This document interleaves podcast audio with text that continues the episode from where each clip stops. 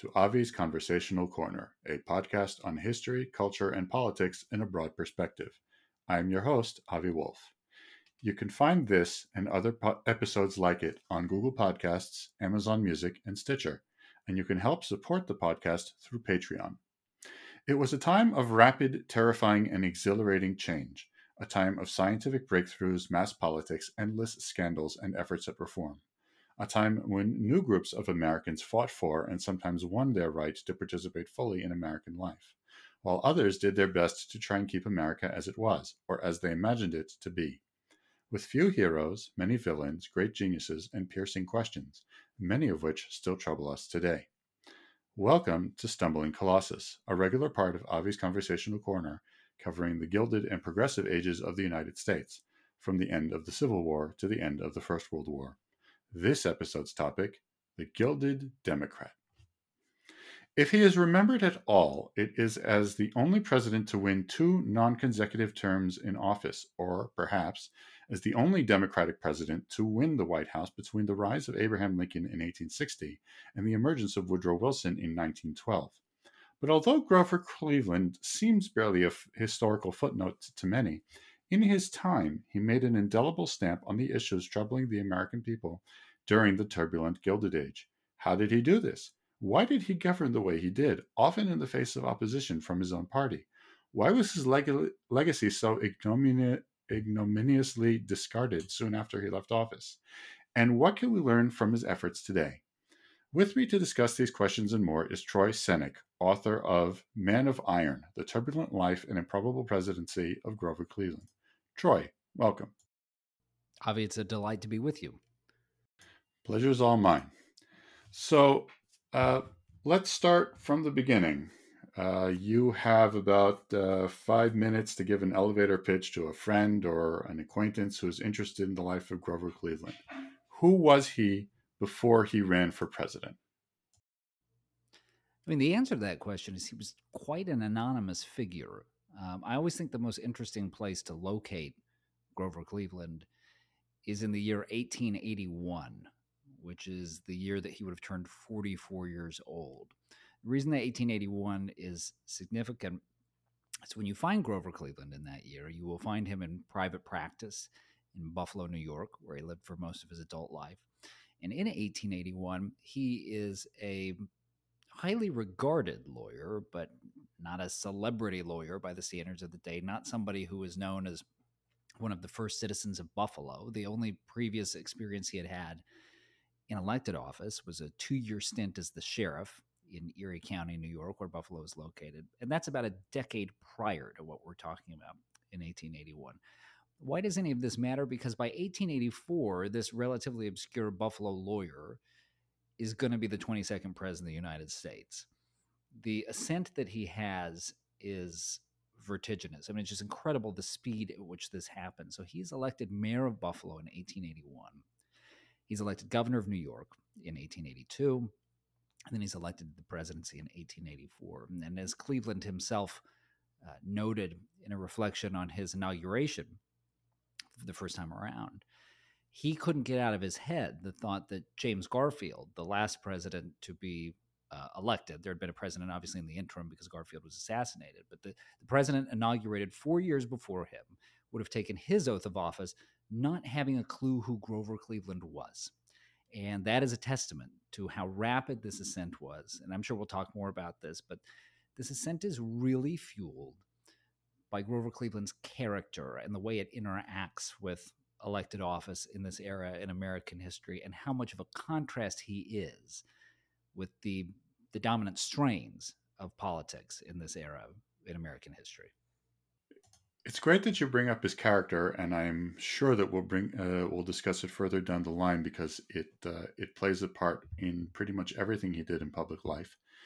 Uh, but I wanted to ask, Grover Cleveland runs and remains a lifelong Democrat, not a Republican, throughout our entire period. And I wanted to know how exactly he came to that. And I asked for uh, three reasons.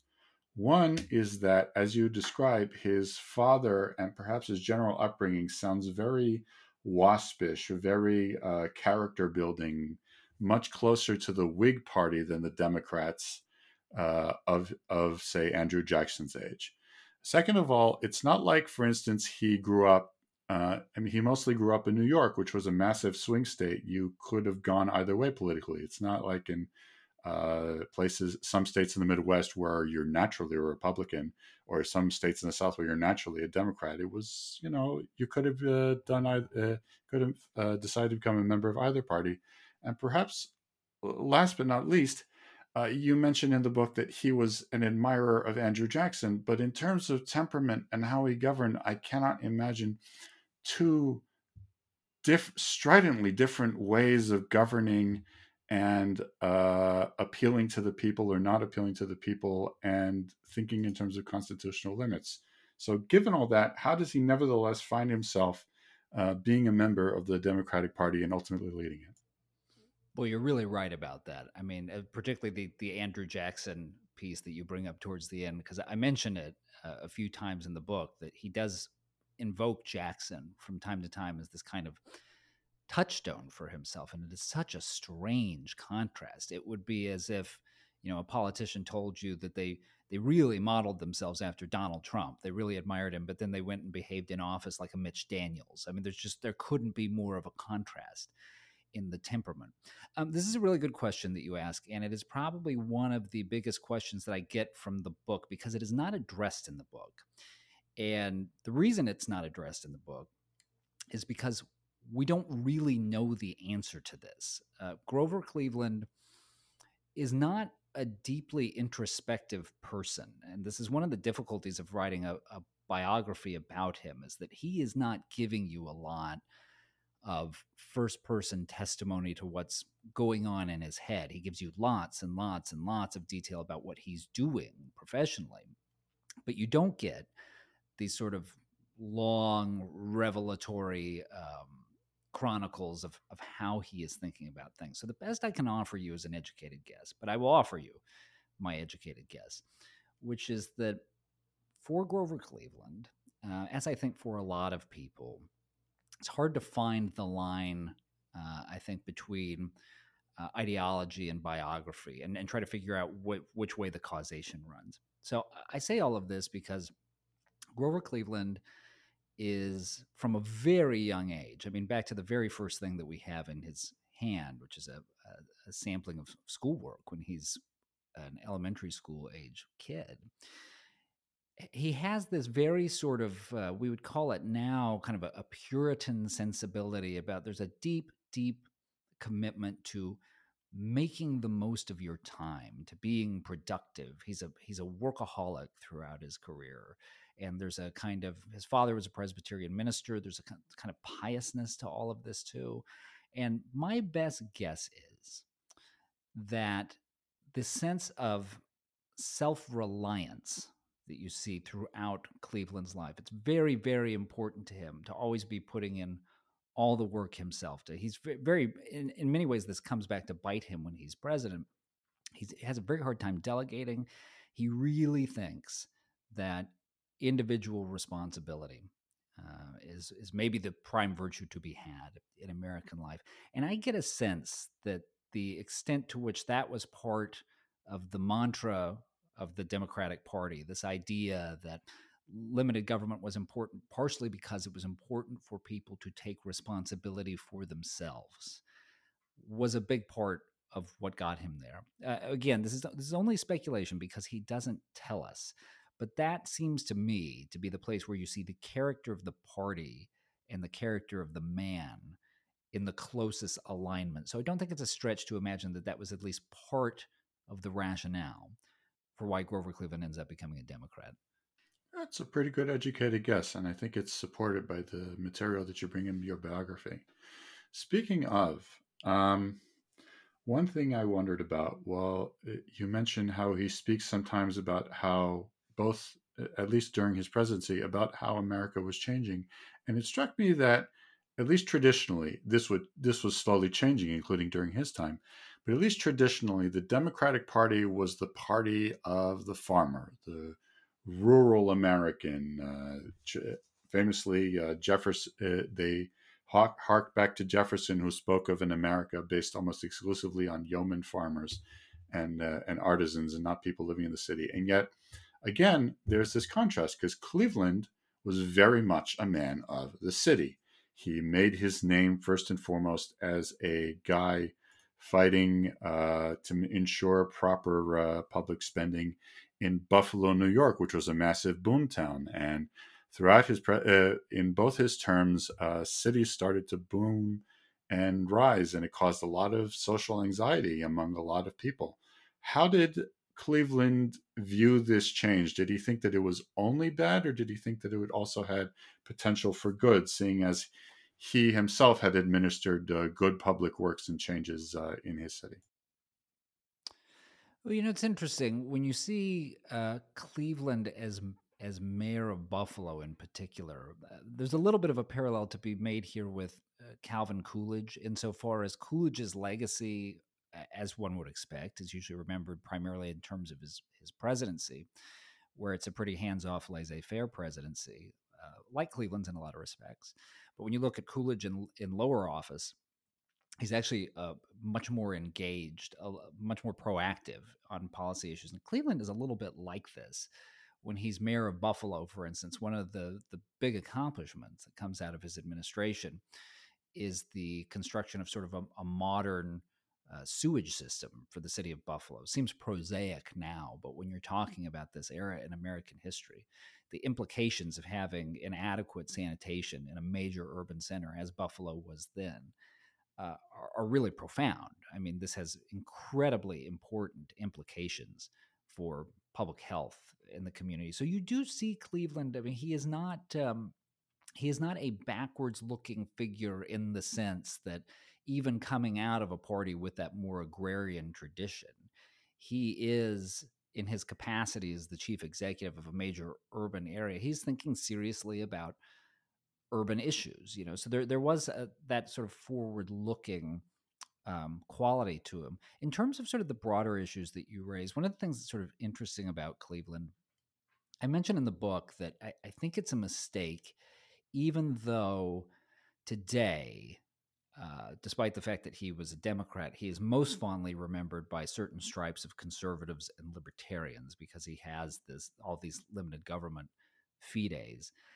I think it's always a mistake to entirely just reverse engineer modern uh, ideological alignments into the past, especially this mm-hmm. far into the past. And, and the reason I bring this up is because Cleveland, while he believed in a very light touch on economic matters, this was a guy, as you mentioned, who cared a lot about the government staying within its means in terms of spending. I mean, talks about it in terms that would be resonant with how some modern libertarians talk about it the, the, the idea that when the government spends beyond what it absolute the bare minimum of what it needs to spend it's, it's tantamount to taxation so you read things like that and you assume that this guy's just down the line a fiscal conservative in the same way that a fiscal conservative in 2010 would be but there is this anxiety in him and you see it expressed several times throughout his presidency that as the country is changing uh, as it is industrializing, as you are seeing more corporate power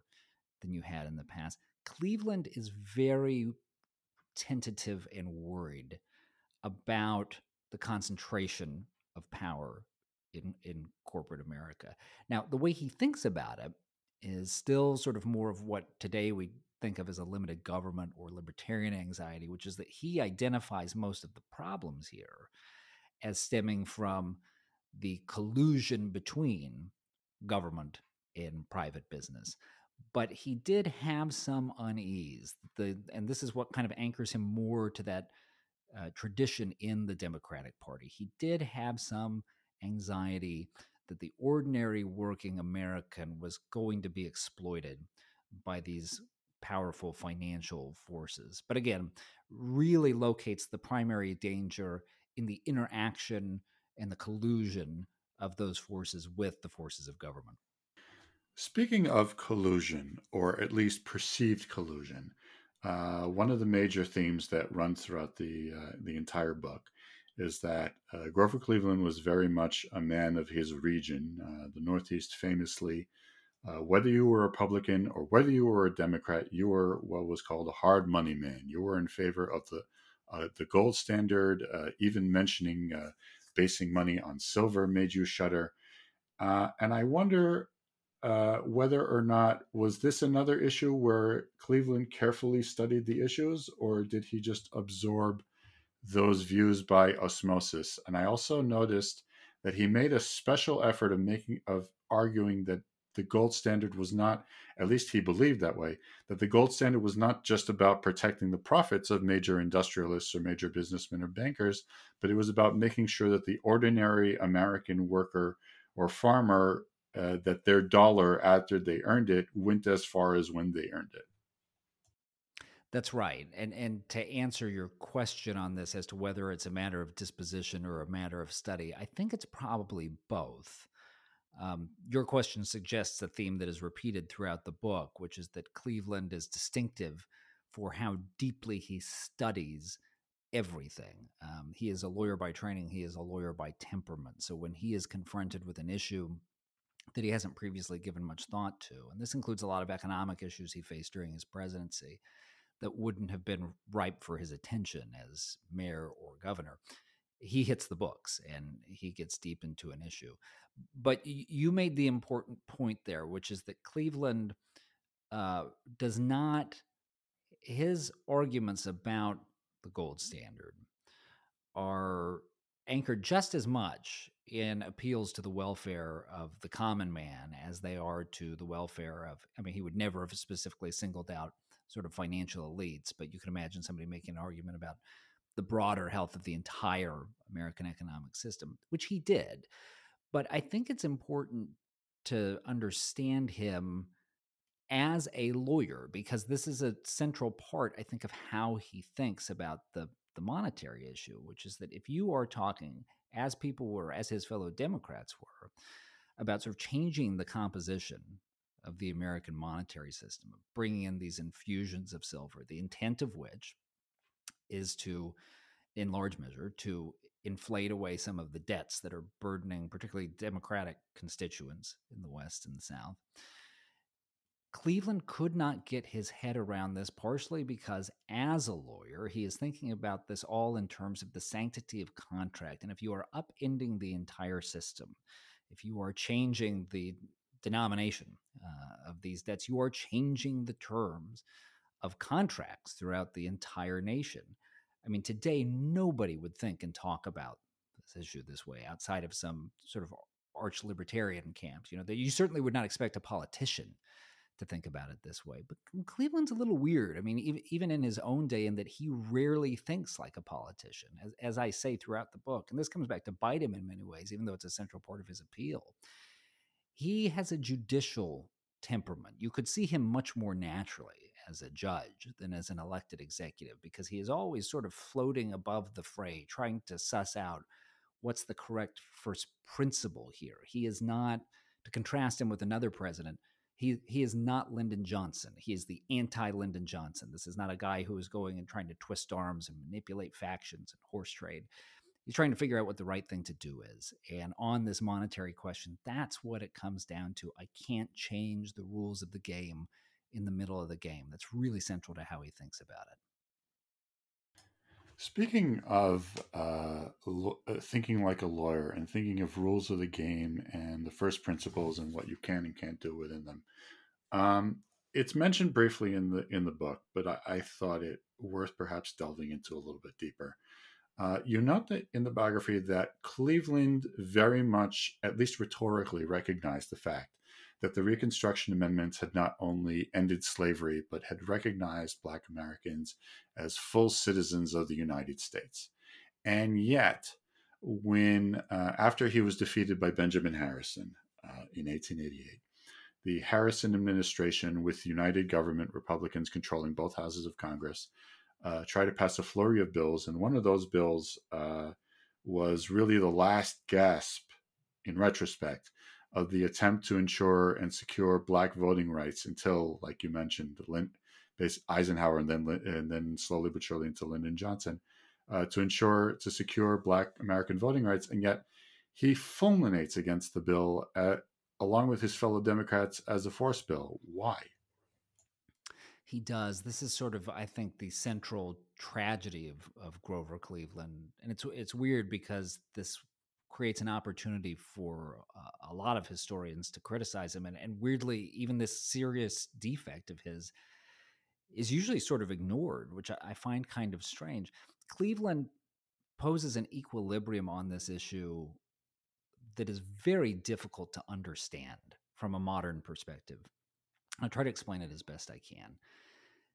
Grover Cleveland is actually, to a degree, unpopular within the Democratic Party because of his, mostly expressed in his personal life and not his career, but because of his attitudes on race. As, as I mentioned in the book, when Cleveland gets up and gives his first inaugural, because remember, this is the first Democrat elected president after the Civil War, there's this tremendous anxiety, uh, especially amongst free blacks. This in the South, this idea that well, Democrats back in the White House, we don't know that our liberty is safe. There are rumors, you know, slavery is coming back, and Cleveland goes out of his way in a striking contrast to James Buchanan's inaugural address, which essentially pre endorsed the Dred Scott decision to say black citizenship is a fact of American life.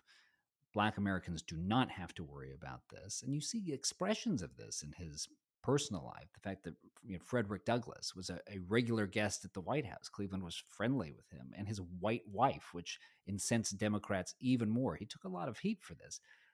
Nevertheless, when it comes to actual material public policy, he falls down on this question over and over again. And what is so interesting about it, and I, I think an area in which his kind of systematic, lawyerly mind really fails him. Uh, there is no record whatsoever to suggest, and nothing in his personal behavior to suggest, that he was sort of sandbagging on this and that he was perfectly fine with this equilibrium and was content to see blacks in the South deprived of their right to vote. What you see is Cleveland unable to get his head around the fact that he he thinks of this primarily as a constitutional issue, right? What the Republicans are trying to do here goes beyond the proper limits for the federal government. The federal government cannot interfere with these states in order to accomplish this. And he visits the South during his first term and tells Southern audiences this is something that is for you to solve and tells them essentially, I'm confident that you will solve it, which of course he was totally wrong about. So it is something for which we don't have any ready analogy because there doesn't seem to be anything about him that was driven by actual racial animus. I mean, he was not a racial egalitarian in the way that we would think of it today. He he did think of minority groups, whether it was African Americans, Native Americans, Asian immigrants, he did think of them as as lacking, um, not in some sort of metaphysical sense, but just because he judged all these groups by the extent to which they had assimilated to mainstream American society. So when he's thinking about African Americans, for instance, he's really pushing education. We have to get them up to where white Americans are but it's just this total blind spot for him because he thinks of it in such legalistic terms. The Constitution puts these boundaries around this question. It can only be solved at the state level, so it is just totally improper for the federal government to interfere on this. And and we see uh, he obviously was not entirely responsible for this, but we see you know the contribution that made to the terrible set of circumstances that, as you say, African Americans lived with until the middle of the 20th century. Speaking of uh, another group that was emerging in this period uh, and was becoming a, a, question for serious dilemmas uh, on all sides of the political spectrum, um, you mention in detail the story of how Grover Cleveland uh, approved the use of federal forces to stop uh, what looked like a very dangerous strike uh, at Chicago, the, the major railhead of the United States. Uh, and you, but you mentioned in passing, and I was wondering if you could elaborate a little bit on it. Is that, that he had proposed the concept of kind of a, a mediation board uh, between uh, American workers and American management or American capitalist owners. Um, did he ever do much to follow up on that, uh, or did he just sort of okay, Congress needs to figure it out? Yeah, more more the latter. Uh, Cleveland in his this is a little different in his second term than his first term. The second term is when the Pullman strike, which you're describing, occurred. But Cleveland does have a what to us seems a very old fashioned and kind of passive conception of the presidency. He took the verb preside very seriously and in presidency. Um, you know, there was a lot of there was a lot of deference to Congress. There was a lot of the idea that well, I'm just here to make sure that everything's running okay. I'm operating as an executive. I'm not going to be the driving force behind a lot of public policy. So it it fell stillborn this proposal. But it is interesting nevertheless in that Cleveland, to the extent that he gets invoked these days, happens a little bit more because of the potential Donald Trump parallels, but still not much you hear Cleveland referred to as kind of a union buster a lot of the time. Part of it's because of the use of federal force in the Pullman strike. Federal troops were sent into Chicago over the objections of the governor of Illinois, a fellow Democrat. And there's a story that circulates every year at Labor Day, it drives me a little crazy, and it's addressed in the book that uh, Labor Day was made a federal holiday at this time as kind of an empty gesture Uh, to unions in the face of everything else that was being done to them. This is not really true. I mean, it, it is true that Labor Day was codified at that point as a federal holiday, but it had been celebrated in a lot of the states up to this point. It had been winding its way through Congress long before the Pullman strike. So the idea that it was this kind of hollow gesture from the Cleveland administration was totally misbegotten and a, and a little historically illiterate. But even in this day, as Cleveland, I mean, we should put this in context that Cleveland has this old fashioned, kind of classical liberal conception of what being a Democrat is at a time when the sort of populist wing of the Democratic Party, best represented, at least in our historical memory, by the likes of William Jennings Bryan, uh, is ascendant. This actually causes a schism within the Democratic Party, right? In that the Bryanite wing looks at what happens with the Pullman strike and says, well, this is Grover Cleveland, handmaiden of American capital, betraying organized labor. You can make that argument. A lot of people do.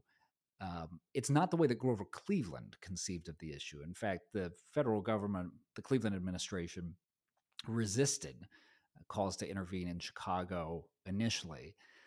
And the reason that they ended up uh, reversing that decision was because the feeling was um, that what had happened in Chicago had such baleful consequences for the country. It's important to understand the scope of this. It wasn't just violence in Chicago. It was, since it was railhead, as you mentioned, it was shutting down commerce throughout the country. I mean, people were not getting food deliveries, the mail wasn't getting delivered. So Cleveland felt that his responsibility here was not intervening in a labor dispute. His responsibility was restoring order. So is Cleveland a, a, labor union sympathist of the kind that we would think of today? No, um, it would be tough to make that argument. But the idea that he was in total alignment with sort of corporate America as against the interests of the working man and labor unions is, is just not reflected in the record we have of, of his life and his presidency. You mentioned how he had a sort of passive attitude to Congress. Um, and in your description, for instance, of when he tried to very earnestly push uh, a reform of tariffs, uh, which incidentally would have probably put him not as a big fan of big business because big business love tariffs, but he really comes off, he honestly kind of reminds me a little bit uh, of his ultimate success, Democratic successor in the White House, Woodrow Wilson, in his worst moments when he was very good at publicly at, at making public appeals, at making rhetorical flourishes, but his personality was just not suited for compromising or working with his guys in Congress for for making deals. And why was it? What what prevented him from being able to make those kinds of compromises? I think that's an extremely fair characterization. Uh, you see a lot of this in Cleveland in general. There's just kind of this innate stubbornness, more pronounced uh, in his second term. I mean, there's a, a an episode.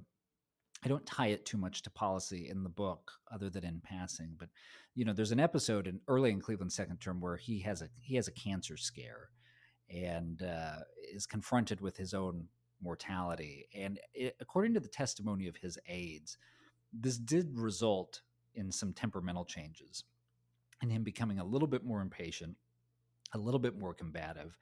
It's probably over interpreting that to say that that was the root cause of what was happening there because we have decades worth of Grover Cleveland being stubborn prior to this.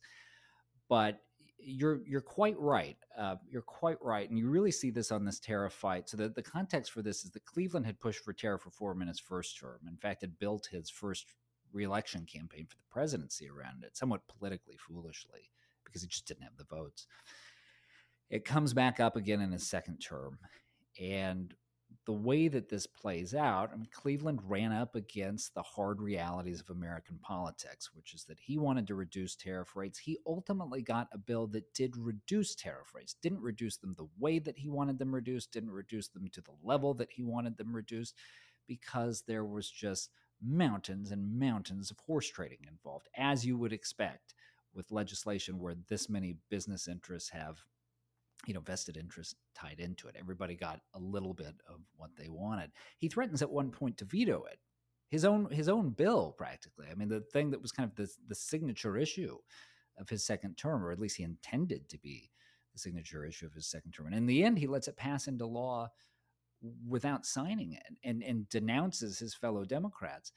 Uh, this just seems this is an innate part of his personality right? There is this stubbornness and this sort of cleaving to first principle. But this is a good example of uh, Cleveland, like a lot of us, frankly, in politics are out. His best virtues are also often his worst vices. And what I mean by that is he gets elevated to high office because of this sense of integrity, the sense of principle. But he sometimes can't get out of his own way because of the exact same instincts. A more practical politician here probably takes absorbs the part of it that's a loss, but dresses up the part of it that's a win is able to say, look, the party came together on this. I didn't get everything I wanted, but I got a lot. And Cleveland leaves this issue behind with sort of a bitter taste in his mouth and is complaining about this for the rest of his life. So I think you're quite right. I, I, there's a lot of sort of later stage Woodrow Wilson in there that just inability to get out of your own way because of this kind of high handedness and this feeling that that you know better. Um, it's the root cause of you know his reputation for integrity, but it's also the root cause of him not always being a great party leader. Speaking of uh, I, I think that's a good summary of his approach. I wanted to bring up another question, which I was actually originally going to ask the question in an entirely different way, but something just occurred to me. Uh, you mentioned, and rightly so, that when he was president in both of his terms, uh, Cleveland had a very, very moral approach to foreign policy in the broadest sense, both foreign, both policy in dealing with Native Americans in the continental United States, and foreign policy in dealing, for instance, in the illegal uh, coup d'etat that happened in Hawaii, which he absolutely abhorred. Um, it strikes me that maybe in modified versions, that's an approach I think that was actually a lasting legacy of his because William Jennings Bryan famously ran, uh, among other things, on anti imperialism. Woodrow Wilson's uh, vision of the post World War One world, for better or worse, we can, you know, that's a subject probably for a whole uh, seminar, uh, also saw things in very moral terms. And even FDR uh, also envisioned it. So, would it perhaps be, be possibly said, even though he himself was only able to put his finger in the dike uh, in terms of the American expansionist tendencies, perhaps uh, that's one of the things he left to American uh, foreign policy? Yeah, I think that's fair. He he never gets credit for it, partially because he doesn't have, well, partially because the stakes are higher for Wilson, right, than they are for Cleveland, at least in historical retrospect. But also, Cleveland lacks something that Wilson has, which leaves Wilson more attached to this legacy than Cleveland, which is to say that for all of his high handedness around these things, Cleveland still is sort of fundamentally a, a, a, modest person, even though he seems a little imperious in his dealings with Congress and other politicians, which is to say, he does not conceive of himself as a visionary in the way that Wilson does, and he doesn't sort of perfume himself in the kind of visionary language that Wilson tended to, even though there are plenty of excerpts from these incidents you're talking about where you can really see the genealogy of this sort of view of, of foreign policy. And I'm really struck. I mean, there's a whole chapter in the book dedicated to the situation in Hawaii. I think when you read the details of what happened there, uh, it's actually hard in that case to think that Cleveland was on the wrong side of that. And he, it's one of the most eloquent moments in his presidency when he is objecting to the American intervention in Hawaii. That said, I mean, to your point, we just have to sort of face the hard realities of this. There is the moral case, and then there's the practical case. And I don't mean for any of what I'm about to say to be misinterpreted as an endorsement of what happened in Hawaii. I think Cleveland was right and it was wrong. That said, it was an island outpost in the middle of the Pacific at a time when you are seeing countries throughout the world because of changes in technology, changes in commerce, expanding their global footprint. It, it is hard to imagine a situation where those islands remain independent in perpetuity. And this was part of sort of the McKinley administration's rationale for this when they eventually annexed them a, a few years later is look, we're, we're in this war that parts of which are taking place in the Pacific. We this is a strategic uh, piece of real estate that we have to have, and it may be ugly, but it's sort of a, a fait accompli. I'm not saying that's the right rationale. Um, I don't think it is. But what's remarkable when you look at at Cleveland's understanding of the issue, what Cleveland says and writes about, he never even factors this in. I mean, there, there's very little discussion about the sort of practicalities of this, and this is where they sort of go wrong on trying to resolve the Hawaii situation is Cleveland and, and other members of his cabinet are thinking about it purely in moralistic terms. And it falls to other members of the cabinet to say, well, guys, there's already been a coup. So if you want to restore the, the monarch, how are we going to do this? And the idea that you would get that far down the road before anybody even raises that, I think shows you some of these strategic shortcomings of thinking only in those moral terms. You want those moral terms to be a part of the conversation, but they always have to be filtered through okay, what are the strategic and practical realities that we have to deal with on the ground? And that, again, is, is a bit of a blind spot for Cleveland when we're talking about foreign policy. Fair enough. Very, very much fair enough. Um, if I may perhaps end with a bit of a puzzlement. You mention in the book that Cleveland was praised by as acerbic a social and political critic as H.L. Mencken, and even given very high marks by major and quite popular historians such as Arthur Schlesinger. Why exactly did his name go by the wayside? Why did it disappear. I don't think I really accept the argument that it's because the Democratic Party became more progressive and more pro state, because even when they did that, they nevertheless continued to pay homage to their Jeffersonian and Jacksonian roots. So what happened? Yeah, I think you're right. I, I would not accept that either. I, I think that only affects who remembers Grover Cleveland, right? He doesn't really fit into the Democratic Party's modern story of itself. So if you're if you're a present day Democrat, there's not a lot of reasons to glom onto him, which is why, as I say, I think he's more popular amongst certain stripes of conservatives and libertarians. It's a good question. Um, I'll offer two factors, which I don't think are comprehensive, but I think go a lot of the way. Uh, one, and this is one of the reasons that I wrote the book, beyond just my interest in, in Cleveland as a president, is that the issues of his age are almost entirely lost to modern Americans. I find it very interesting that when you look at sort of the the educated layperson's understanding of American history, there are eras prior to this one that are much more intelligible to us. If we're talking about the Civil War or the fights around the Civil War, around slavery, those are clearly and easily intelligible to a modern audience. Same thing with the founding era and the Revolution the Gilded Age. I mean, if you if you look at Grover Cleveland's presidencies, what are we talking about? We're talking about the gold standard. We're talking about fights over tariffs and civil service reform and military pensions. We don't have analogies for most of these things in modern America. Part of what I try to do in the book is draw analogies so people understand why they're important I mean, for most of us, this was certainly the case for me. You're in high school and you get the two days in American history that are dedicated to this era. You sit there and think, why on earth was every fight about tariffs and civil service reform? So I think it's hard to understand his legacy unless you put in the sort of legwork to understand what the stakes were in the late 19th century. That's point one. Point two is Cleveland made it hard on himself.